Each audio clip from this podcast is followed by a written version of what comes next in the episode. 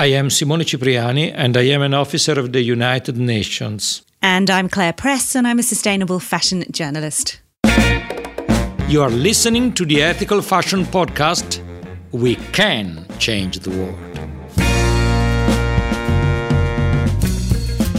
Welcome back. This week we've got a fantastic interview with someone from a sportswear icon, a giant. Simone, who are we Adidas, talking to? we have with us Sofia Amanzi Oyuga, who is Senior Design Director at Adidas. And you've actually got a lovely story about how you first encountered Adidas, right? Or Sophia yes, as well. Yes, indeed. Sophia, Sophia, she wrote to us saying, "Listen, guys, I want to make some product in the continent. I would like to work with you. I know what you do."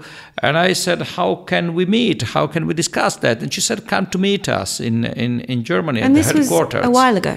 a while ago, a few years, some years ago, six or five or six years ago, and I went and I was astonished to discover the headquarters of Adidas, which is a former in, in the premises of a former NATO base, a huge place full of sport facilities for their employees, and with a central meeting place, which is just an arena for rock and roll concerts.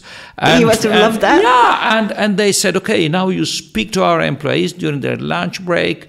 They all come here to listen to meaningful conversations. So we had this conversation in public. She introduced me to several uh, managers, uh, to the management of the company, and we decided to go ahead. Okay, we're going to hear all about that. And also, we're going to unpack some of the key drivers towards more sustainable design, looking at building sustainable practice into your product lines and and also a practical example of how personal engagement on the side of brands, on the side of senior management, can bring about change, can bring about sustainable products. beautiful. Let's get on with the show. This is going to be fun. Sophia Amancio Oyuga, Senior Design Director at Adidas in Germany. Welcome to the Ethical Fashion Podcast. Thank you so much. Vielen Dank. Hey, Sophia, it's so nice to have you here. I remember the first time I came to Adidas, we, you took me to speak to a large crowd of Adidas employees in that incredible rock and roll space that the company has at its own premises. Do you remember that? Oh, yes, sweet memories. Long time ago, many memories. months ago. and then you, you, you immediately went to Kenya to work with our artisans. yes, I mean, we've been quite an, on, on quite a journey, both of us, right? And uh, I mean, journey each indeed. moment that I remember from that journey, it really puts a smile on my face. So it's so lovely to see you here again. It's nice to hear you and to see you here again. So, what happened? Did you go there to present and pitch at Adidas and say, We want to work with your our facility in Kenya? Or did you go already knowing this was in the works, Simone? I want to know about your powers of persuasion. already knowing there was a possibility in reality because Sophia is was the mastermind of this meeting and of this collaboration. She called us, she wrote, and she said, "I would like to do something with you. I'd like to do something in in in the continent, and I'd like to do something with Adidas." And for us, it was a great opportunity, not only because of work, but also because uh, testing our capacities with a, a giant like Adidas, with very structured procedures, with a very well organized way of doing things, but with an industrial way of doing things, was a very important test for us. So that's why I, I went. As soon as I got a moment, I took a, a flight and then a train uh, because the headquarters of Adidas are in, in, in quite a remote place in Germany. And I went there. I mean, Simon, thanks again for coming to us out in in the fields. I mean, the headquarters from Adidas is really out there in a, in a small place. I always say in the fields with the flies, bees, and beautiful flowers. but you know, for me, it really, I mean, it started really, the, the journey started like, uh, 10 years ago, you know, in, in 2012. And that was when I had just come back from Japan, living and working in, in Tokyo and working uh, on Y3 with, with Yohji's team. And I had just come back and I happened to join, it was really just a happy accident, I must say. Uh, I happened to join the luxury conference from Suzy Menkes. Do you remember that? Yes, that was in I 2012. do. Right? And it, it's the International Heritage conference that really started it off for me. And, you know, I remember Suzy was um, inviting this wonderful man to stage, and he started with a question is it possible to produce luxury fashion in the slums of Kenya? And my ears were open, you know, I mean, it was such a thought provoking question and it, it, really got all my attention. And I also listened to um, Omoyemi, Omoyemi Akerele, right, the founder of Lagos Fashion Week, and she was talking about fashion business in Nigeria. And, and I was, you know, my eyes and ears got you know grew. And uh, i couldn't believe what i was hearing and how she's working with young creative talents across the continent already. And you know, remember this was 10 years ago. So this was the beginning of talking about ethical fashion and sustainable fashion or you know anything purposeful storytelling that goes beyond product. So for me that was really like starting on a totally new journey and pioneering on a new journey and really inspired by your story simon and by Menkes, honestly, because she was the one who immediately believed in us, who yeah. came to Kenya, yes. who came to the slums where we were working in Nairobi, to the rural areas where we were working, and who immediately supported our work and offered us possibilities of visibility, which were really precious for us in that moment. I would say that she is the first person to have believed and to have endorsed the ethical fashion initiative we owe a lot to her, to her vision. We do. I mean, I love Suzy Menkes. And you know what's funny is when I did my master at St. Martin's and um, we were showing on in London Fashion Week, and she was writing about my collection that was inspired by fashion made uh, or made with Nigerian artisans, you know. And it's it's funny how that brought me back to to her and really brought us together as well. And I mean, you Suzy. Menkes is just, I mean, she, the whole fashion industry owes so much to her, right? And indeed, there is no doubt about that. And the Ethical Fashion Initiative owes a lot to her. I remember pizza with potatoes uh, prepared, baked in a community of um, uh, orphans in, in the middle of nowhere on the Ngong Hills with her. Everything started from there. Sophia, let's start with the power of an iconic brand like Adidas when it comes to communication and purpose driven storytelling. You can really change the culture, you can really change the conversation when you decide to engage. Isn't it so?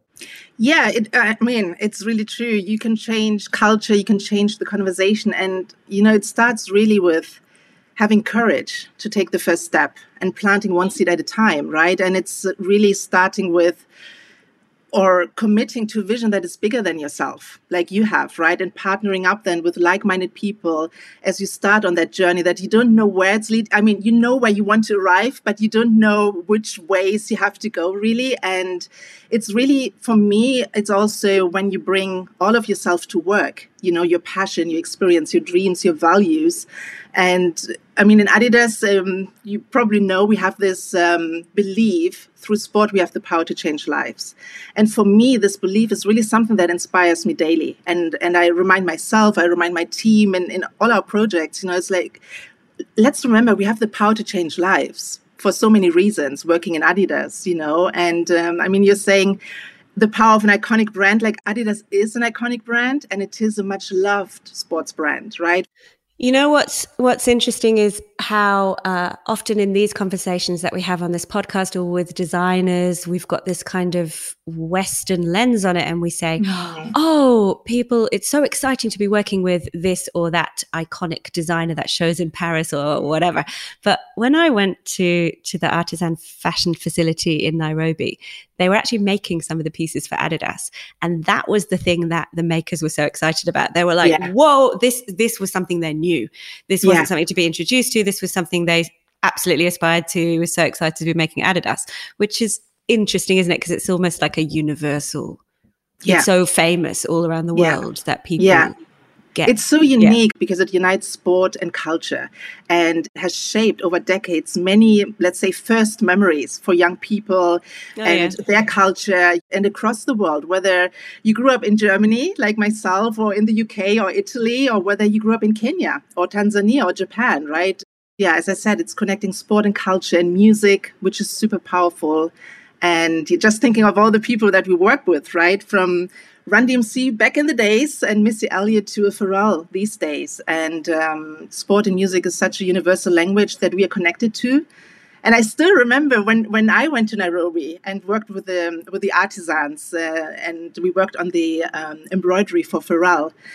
And suddenly, you know, we heard them singing "Happy" from Pharrell, and that was such an emotional moment to see these lovely ladies embroidering um, our, uh, yeah, our, our leather parts and uh, and singing "Happy." You take me to, to a point I wanted to touch in this conversation because Adidas is about innovation, no doubt about that. It's about also innovation in the relationship with consumers, in mobilizing them, in, in following them, and everything, as you said. But Adidas is also an, an industrial producer and a large company, while in this case you accepted working with uh, uh, an entity that was mainly based on, on artisanal production, on craftsmanship. So, how, how do you see the relationship in between this craftsmanship and this world of innovative industrial production? Uh, how do you see them colliding? Uh, they, at, at first sight, for somebody coming from outside, they could look like two completely different worlds. But in our case, in a certain moment, for a certain period, they got along well. Isn't it so? Yeah, and you know, for me, this really comes from the experience that I have in Y3. You know, for me, innovation, craftsmanship have are really connected and are mutual. And and if you think, I mean, if you really think of traditional crafts and you know how they are the result of refining technique over time, constantly innovating, if you will, you know. So innovation, craftsmanship, they are connected. And working on Y3, you know, we were working with Yohji's incredibly big pattern library on the one hand that has been developed and perfected over decades in, in cut and how things drape on the body. And on the other hand, we brought it together with our innovative fabrics, you know, the very high tech functional sport fabrics. And we, we always love to talk about future craft, you know. So for me, this concept of bringing handmade craftsmanship something you know where the the um, you know the human touch is involved together with something very high tech is, is something that you know I've been practicing since I started in Adidas. What did you learn from working with Yohji Yamamoto at Y3? yeah, that's a very good point. Oh well, from working with Yohji, it was really the the beauty to take time and to value the time that you spend you know so the process itself was already you know from preparing your paper pattern to really putting in the time and the love to creating a, a piece was was really valuing the beauty of craftsmanship and slowing down. Does he love the whole process? Does he love that Ooh. beginning? Right? Yeah. He is about the millimeter, and still to today, uh, he's really about the millimeter. How you know a garment hangs from the shoulder, and if the millimeter is doing the difference, then that pattern is is done from scratch and and uh, the toile is made again you know so it's really investing time and dedicating yourself to uh, craftsmanship I love these fashion stories about the kind of masters and what it is that makes them tick. He's a yeah. sensei. and that museum of Yohji in, in, in Tokyo is outstanding. Uh, you make me think one, one, one other thing that yeah yeah, uh, these things are can get along well, but there's an issue in uh, uh the relationship between craftsmanship and uh, uh high technology, innovative mm. production, mm. and so on, which is the cost of labor, the productivity yeah. of labor, not the cost of labor. The productivity of labor is very high in a very innovative, innovation-driven environment with heavy investments and so on in equipment and all the rest, and in a very conductive business environment, while in a, in a, in a craftsman, in, in an artisanal setting, maybe also in the places where we work, the labor is, is not so productive because of several environmental factors, business factors, and so on, but also because of the nature of the work to be done. So, uh, do you think there is the possibility to really find a way to bring these two different worlds in terms of productivity of labor closer so that a, a, company like Adidas or an innovative company, let's not even speak about Adidas, let's speak in general, an innovative company can include some work of the artisans having a proper remuneration of labor, which means having a remuneration of labor which is based on a different scale, not the mm-hmm. scale of the company, but the scale that needs mm. to be hmm. used, for instance, to calculate the living wage for the artisan. I love this question, you know, and uh, just thinking about it. I mean, for us as a brand, of course, we think of how can we scale things up, right? And because we're a, big global um, brand. But on the other hand, you know, if you think of innovation or being innovative, it's not only about technology and uh, technology that brings, you know, new innovative products but it's also innovating how you think or how you approach things, how you do things. So I think we are in a moment in time in the fashion industry, especially in the last two years, where we need to innovate our thinking. And the innovative part is often bringing us back to tradition and traditional techniques and slowing down, right? We talk a lot about that and bringing, uh, making space for slowing down, allowing more time, allowing labor like you described that um, you know needs to be i mean paid in a in a way that is ethical yes. and you know really making space for that. So for me if you think of innovation in a broader sense that really touches all parts of life not only the production side but also process and thinking and how we live that's when you make room for you know innovation and craftsmanship for me.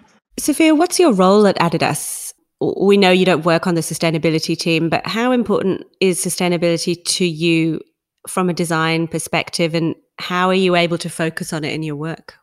Yeah. So, I mean, uh, you introduced me so nicely already. So, uh, yeah, I'm a senior design director. So, I'm leading the originals brand design team. Um, so, I'm on the lifestyle side of Adidas. We have the performance and the lifestyle side. And I'm very blessed to work with a very talented creative team that is super passionate uh, and very much purpose driven. So, everything we do and touch in our team is, is coming from a place and, and a heart that is, um, you know, really wanting to provide purpose and meaning. And from, you know, just from my role, we are the guardians of the incredible heritage that we have in Adidas. And we are known for iconic superstar in culture, right? The sneakers. We are known for the three stripe tracksuits. We are known for products. And in my role, we are the guardians, yes, of, of that history and uh, for creating creative direction, identity, and tonality. But for me, it's also about the question how does the trefoil or how does originals, and the trefoil is, is our branding, right? How does it make you feel? And when you wear our iconic product, or when you walk into our store, when you see our images, our stories, how do you feel? Do you feel connected with yourself? Do you feel a sense of belonging, you know? And that's when sustainability, inclusivity, all these you know conversations really play an important role. They are connected to storytelling. And as we as humans and as life is ever evolving so the answers to life or the questions and answers in life the stories the images need to evolve. And in my role um, of course i'm not part of the core team for sustainability I'm uh, closer to inclusivity, but all these conversations are connected when it comes to identity, to tonality, to storytelling. Uh, yeah, yeah, absolutely. They are connected, and sustainability is a whole word we have touched here in this conversation. Yeah. The social side, mostly of sustainability, but as we both know, there is also an environmental side, and this makes me think about the global ESG movement no, mm. around sustainability and all the ESG due diligence as a management tool and all the rest, but also as design. I think about design as uh, the stage in which you start building the sustainability of a product. So, mm. uh, how do you see this relationship between design, designers, and and ESG and and sustainability discipline? I was thinking, even though obviously you're not sitting down formulating the sustainability goals or setting mm. the targets or looking at the detail of the tools that you have at your disposal, as a designer, you can't mm. escape it, right? Because you've got to think about material choices. You've got mm. to deliver the product mm. that performs aesthetically and, and function wise, or mm. using the materials that have been signified as preferred, or you've got to actually put it into practice, right? Yes. As a designer, you decide where the product is made because depending on the skills that you put in it and everything. So, uh, the, a designer has a role in yes, building absolutely. the sustainability of a product. Yeah, absolutely. And I, I think it's, in a way, it's part of our daily conversation. And, you know, especially looking at the new generation of designers and consumers, they really demand to be more responsible you know? So it's different to when i started as a designer. The new generation is all about it. It's it's part of their life. It's it's not even a question. And i see designers that are coming in and really engaging with all their heart and mind in the conversation and they hold us the older generation accountable. You know we hold each other accountable. And i can see especially with the new generation they enjoy working with this responsibility. It's it's part of the way they approach design anyways. It's the new normal for them. And um, i mean in adidas we have constant education and re-educating ourselves but we are also always engaging in the conversation around you know what is really sustainability you know what does it mean for us? Because you can approach in different ways. If you just think of is it leather pleather vegan leather? You know in the bigger picture what is doing more harm or giving adding more value? You know is it a leather that can age nicely and it's timeless and you have it for a long time? Or is it the vegan leather? Or is it pleather? And is that you know causing more rubbish? Um, so you know it's really how can I say it's it's really engaging with this conversation. I don't think we all have the final answer, but we're all on that journey, and becoming sustainable is a journey, right? And um, we're all responsible in this cycle of making and consuming. You got a very good point. You got a very good point, and and uh, where things are made and how they are made matters matters yeah. a lot. It's true. Yeah. And in your case, in the case of the collaboration that Adidas had with us, it mattered also for another reason because it was i think the first time that africa uh, adidas was producing in sub-saharan africa in, yes. in in the whole of the continent and yes. people spoke about that people spoke about that in the in the in the wider international business environment in the global supply chain this gave or even though it was a small experiment but it gave a lot a huge endorsement to uh, uh, sub-Saharan Africa as a, as a place where you can carry out production, where you can send production. So these are also the unexpected but important reasons why where you work may be extremely important, isn't it so? Yes, and uh, I mean, for me, it was important also for a personal reason, right? I mean, we're talking ethical uh, fashion initiative, right? You, are all about ethic and sustainable production. But for me, it was also very personal. You know, being Afro German, I have always been aware of the opportunity that I had just being born and growing up in Germany and earning my living doing what I love, right? Working in the fashion industry. And um, with every family trip that I take back to East Africa, I'm reminded that not everybody in my family had the same opportunity. And from that, I had this, this um, you know, passion and and this question always came up how can i give opportunity to young creatives people who who love creating like myself in uh, in africa especially in east africa? You know and i came from the question i mean you had the question luxury made in africa is it possible? And my question was adidas made in africa is it possible? Right? And how can i create opportunities to connect the sports brand and uh, a sports brand that is really creating on uh, you know, i mean quantities to uh, handmade, made in Kenya. And uh, then, I, I, mean, it was so beautiful when Pharrell came um, and uh, started to work on a collection with Adidas that was inspired by Kenyan marathon runners. I don't know if you remember the, the story that actually brought us back to um, to Kenya. It was really Pharrell's um, inspiration of Kenyan marathon runners. And my question was, why don't we connect to the artisans that are in the neighborhood of the runners in Kenya, right? Why not creating with people from the country who inspire the story and tell their story and connect the consumer and the creators and their stories? So, really bring it all together and connecting the artisans from that part of the world to a global creative platform. And I always love how, you know, I mean, that is how you also pitched to us back then. You know, we are all about creating work. It's not charity, but work, you know, and it's really seeing eye to eye, partnering up and connecting the the artisans in that part to a global creative platform. So for me, it was such a joy. You talked about diversity and inclusion as being part of your remit and also part of the way that you frame sustainability for yourself in terms of mm. purpose. Can we talk about the Adidas framework for this? So in 2020, they redefined, I guess, their statement behind it, and they talked about diversity, equity, and inclusion as championing individual uniqueness and cultivating a culture of belonging so that everybody can create at their best.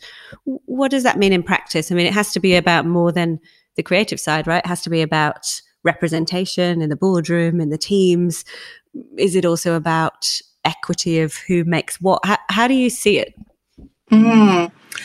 I think, you know, we've started this journey of inclusivity or DEI um, a couple of years back, and it was a slow journey that started and, and really, of course, gained momentum as well with uh, the globe or the conversation around the world, right? Also, um, brought us back and connected us more to the whole conversation. And when I think of inclusivity, and I always say to my team as well, it really starts inside inside our team. It starts in inside our brand inside our worlds right? And it it really starts with the way we engage with each other you know listening to the most junior most quiet to the most senior and loud and expressive person and really seeking different thoughts and and new dreams of everyone in the room and understanding the different experiences we have. So I come with an Afro German experience, and I work with people who have a British or a Japanese or a US American or a Chinese uh, experience and different cultural references and experiences. And it's really staying curious and open. And um, yeah, and, and I'm always aware we're a global company, but our headquarter is in Germany, in Europe. And I think you said it earlier, you know, it's uh, our connection, or let's say our lens, is very at least for myself, I have to admit my lens is, is uh, German and European, and it's it's really important to remind myself always to stay curious and to have open eyes and ears and an open heart, and and that is the culture we, um, you know, really encourage. And it's again, it's a journey, you know, and we are all on that journey. And um, for me, I'm always passionate about bringing diverse people to the creative table it's uh, it's a joy for me personally, and I know it has also value to our work and our conversations and to everyday life. Yeah. Is it also a challenge though? I mean, systemic. We've we we have not had equity and diversion and inclusion embedded in the fashion industry full stop from a systemic level never mind one brand and i think now we're facing a kind of which is good global reckoning on this where actually just saying, I'm going to try harder is not enough. Like we need to have measurable targets of we're going to achieve this much representation. We're going to um, reach this and that target. H- how do you approach that when it comes to design and creative collaborations? I mean, as a brand, we do have targets, clear targets, and uh, we do have, um, you know, a framework in place, of course. But for me, it's always more important to live it, you know. And um, for me, coming to work, it's just my way of being of leading of bringing people in of recruiting of you know also inspiring my peers my colleagues my team to do the same. So yes we have a framework and we're accountable to that um, but for me it's much more important to then also really live it from your heart. Of course it's not always perfect because sometimes you look for talent and it doesn't come uh, it doesn't tick all the boxes of diversity that you want. So it's always, you know, case by case. You, it's honestly, you know, always a, you know, yeah, balancing what is it what you need and what can you find. But I, you know, I never take the the first best solution, and neither does my team. And we always seek the different voices that we can bring in. And it's not only for hiring, you know, it's also the people you choose to work with on projects because we work with a lot of external partners. So there we are really intentional to seek out the different people and, and we are interested not only in their work, but also their story, their life you know, because that makes them in what they bring to work. So um, this is really important. So I was going to say, I mean, Pharrell's pretty good, but Pharrell is good for a start. But it's not only people that are as well known as Pharrell, right? For us, th- there's two things. How I mean, I approach it with my team, uh, and that is always co-create on product and storytelling. So we're really intentional about it, and bringing people in where we can, invite young talents or the likes of Pharrell and Beyonce to our creative tables, right? And and we are always identifying new opportunities where we can bring in somebody to a project or a collection. And the other thing is, it's not only bringing people in; it's also how we go out in culture, and not only stay behind our laptop in our four uh, walls somewhere in um, the midst of the fields in Bavaria, right? It's really going out in culture and immersing ourselves in cities and and, and the culture of the people there. We've just been in Berlin. I know it's around the corner it's in Germany, but um, you know, it's a city that is very, yeah, mixed and, and has a lot of subcultures. And just whilst we were working there, we had a photo shoot there. We are also hanging out with the local creatives and you know, allowing them to impact us, to influence us. So I think that's really important. It's it's living it, and um, yeah, DEI for me, it's a journey, forever evolving. I got to ask you. I feel like I'm putting you on the wire, but I've got no, to ask okay. it. Are you paying them then? Yes, of course, and that is very important. Allowing them to influence you doesn't sound as good yes. as em- empowering them and paying them in order yeah, to work but it, with them. There are moments where you pay because you ask for work and there are moments where you just hang out and you're friends you know because i mean we're all part of the creative industry. We all have friends in the creative industry and you meet friends of friends. So it's being part of the family and knowing the right moment when you ask for work and therefore you also want to reward the work. We are always you know really intentional about we could say listening to you that shared purpose is a key feature of these collaborations. Uh, am i wrong? Yes Yes, it's it's true. I mean, for me, it's um, important to share values as well. And talking purpose, what motivates you? What are your values? Where from from whom did you receive these values? Uh, I know that that you uh, you you attended Central St Martins, you studied at Central St Martins in London, but values come from family, from other experiences. Tell us about that. That's a beautiful question, and yeah, I'm all about values. And, um, you know, if I think of my life, I always love this image of, you know, seeing my life built on like three, four pillars. And for me, it's faith, fashion, family, and Africa, of course. There's a strong connection. And I really see myself living and you know going through life in that triangle and if i'm really in that spot of faith fashion family and, and africa it's my sweet spot and I um, it's it's really when um, I lived in Tokyo, I got introduced to John Maxwell, and he's an incredible, inspiring um, leader and mentor, and he's all about growth and purpose, and inspired me to move from just being a designer who was creating beautiful product for Y3 to somebody who really wants to bring meaning beyond product. And um, that was really from from that journey that i started then that was really how i defined the my, my personal purpose. Who, who is he? Sorry. John c. Maxwell. He's um, really i mean i can only recommend he is famous for a book the 21 um, irrefutable um, rules of leadership and uh, you know basic is you know everybody who has influence is a leader. So that means every one of us each one of us. And um, he's also famous for saying everything rises and falls um, under leadership. So what does it mean for me as a creative? You know where am i creating enough space uh, and leading myself in a way that I create opportunity and create beauty, not only for myself and a beautiful product, but for other people as well. So that's um, one part. But then, of course, um, I mean, from my mother, I mean, she literally brought diverse voices to the dinner table as I was growing up.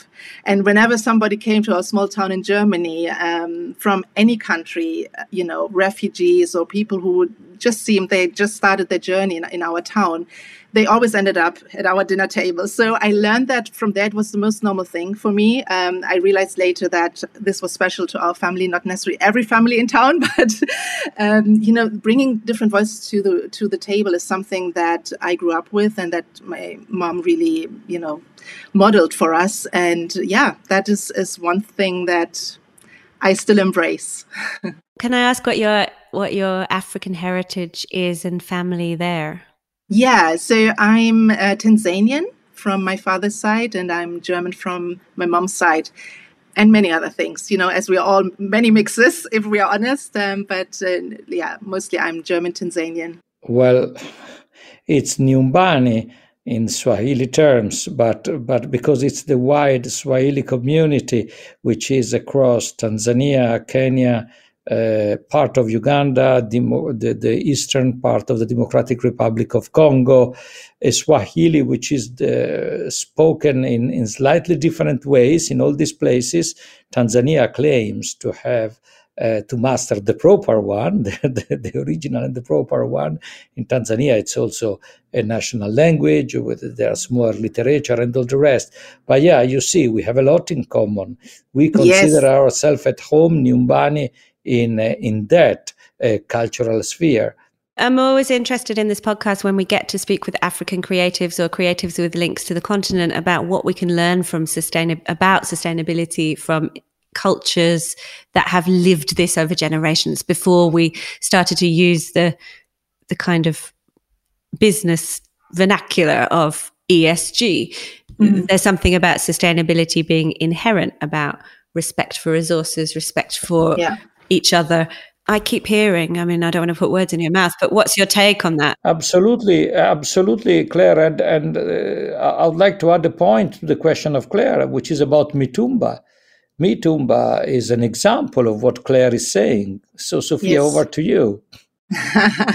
no, it's true. I mean, we can learn so much from um, African designers and, and, and craftsmen. And, uh, you know, it's one, on the one hand, one thing that I always reminded when I travel to Tanzania or to Kenya is community, you know, and everything is done in community for community. So with that understanding, you already treat life and and everything differently you know with a lot more respect and um, the other thing is when you don't have a lot you start to become very creative and resourceful and that is something that i always you know really admire when i travel in kenya and i can see things that are created from something that we would have thrown away. You know, I mean, we or, are so or quick. from waste because mitumba from is, waste, is that's what I mean. From wasted waste, clothes you know? that are yeah. recycled and repurposed and resold. Yes, and and it, it's never seen as waste. It's just you know it's, it's seen as a result they look waste into the eyes and are already inspired to do the next thing you know? So yeah. that for me is so beautiful. And I, I, realize that i'm sometimes too german you know? And um, I, I, might throw things away or you know put them to one side when they don't work perfectly too quickly whilst i'm reminded then uh, in places like kenya and tanzania no there's a second and a third life and something new and beautiful can come out of it. So you know it's really i mean we can learn so much from these places before they learn the things that we shouldn't have done on our side. And, and the know. point on community is so important. We by working in that space, as we started working in that space, we immediately included in our code of conduct respect for community values. Yes. Because this yes. is something without which you do not work, you do not organize, you do not get people together for a common purpose. Yes, and we were talking about sustainability, and if you think of sustainability in terms of people, you know, yeah. the the power, the energy, the strength that you get out of community holding each other, that is something that is sustainable. If you think of ways of working that we can also learn from, it's not only about sustainable product, but also uh, in terms of people there were two things there that jumped out at me that perhaps we might end on. One was I was thinking about the link between creativity in constraint from a design perspective. And actually, if you think about Y3 or you think about some of that iconic Adidas product, it is quite restrained in terms of yes. its design parameters. So I don't know, there's something in there I was going to ask you about whether or not we might embrace more of that restraint when it comes to design and actually flourish within it. And maybe that's something you understand from your design practice. But when we think about sustainability on a creative level, forget the kind of policy side, mm. I think there's something in finding the beauty in less. We talked yes. before about potentially whether it's slowing down or yeah. building things to last, I'm not sure. But that, and then obviously bring it back to the community. But do, do you want to talk a bit about that perhaps at, as the end? My final question was, was actually around where you think this is headed from a design perspective. But what's your take on what I just mentioned around? I guess it's yeah. less is more. And can that even make any sense when you're talking about, I don't know, sports, fast fashion, fast production? I don't know. You know, I think that's such an interesting question, and it's one that we keep our asking ourselves, and it's it's also a value that uh, we want to embrace, and that is simplicity. You know, and it's somehow connected to German our German roots as a company and German culture. You know, if you think of Bauhaus, it's all about editing out simplicity. Mm. You know, minim- being more minimal in your approach. You know, and it doesn't mean to be boring or to leave the important things out, but really editing it to what is needed you know that i mean beauty and function right? That connection what is really needed to make something functional and at the same time make it beautiful. And um, also in y3 you know it was all about a beautiful simplicity. And we have a lot of i mean if you think of our adicolor collection those very clean, simple tracksuits, three stripes on it, simple, iconic, line. timeless, you know, and never go out of beauty, you know, and everybody can make it their own and you can express yourself. It leaves room to express yourself. And, and I think even if you think of um, Dieter Rams, Brauns, you know, all these uh, German um, creatives that have shaped a global creative language. And I think, yeah, it's it's really our German heritage in a way and connection um, cultural connection, and it's something that we want to bring out more and more. You know, as as a brand as well. You know, it's it's it's a beautiful value to always work with on a daily basis. Sometimes challenging, and also depending on the time you're in. You know, sometimes fashion or trends uh, speak to something that goes the opposite direction. But for us, uh, it's really an important value. Where do you see this headed in terms of the new generation of designers that you might be working with or who looking to work with you?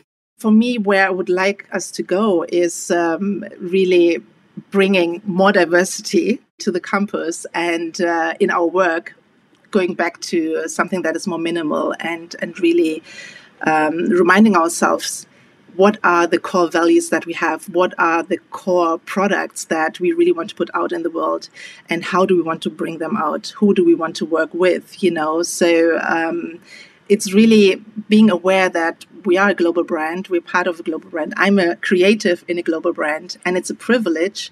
But how can I use this privilege really to bring more diversity in, but really being intention about the output and not just um, bringing quantity but quality out there. do yeah. you ever feel the tension of the quantity? I mean, I do. Just working in fashion, it's hard, right, to balance that tension.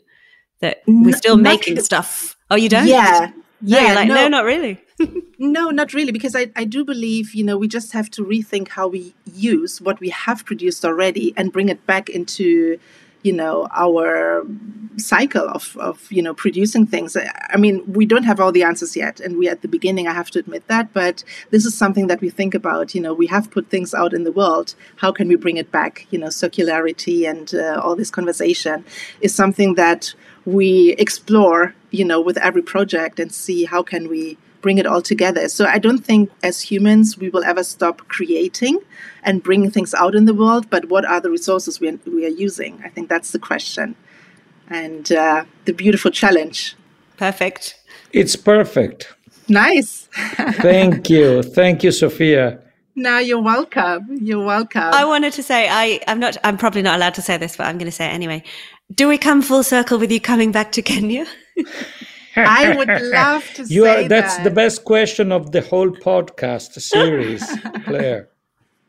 You know, I would actually love, if you want to add that, I would love to add on a quote from somebody that really inspires me.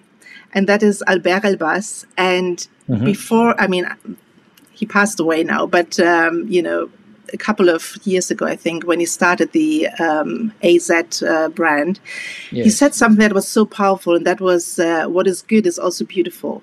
You know, and for me, that that really stayed with me, and it's really a way to think, you know, of creating beauty and doing something in a sustainable way, in a good way, is mm. at the same time creating beauty. So that is something I would I would love to just share and and it's a quote that for me was so powerful. Let's create more beauty together.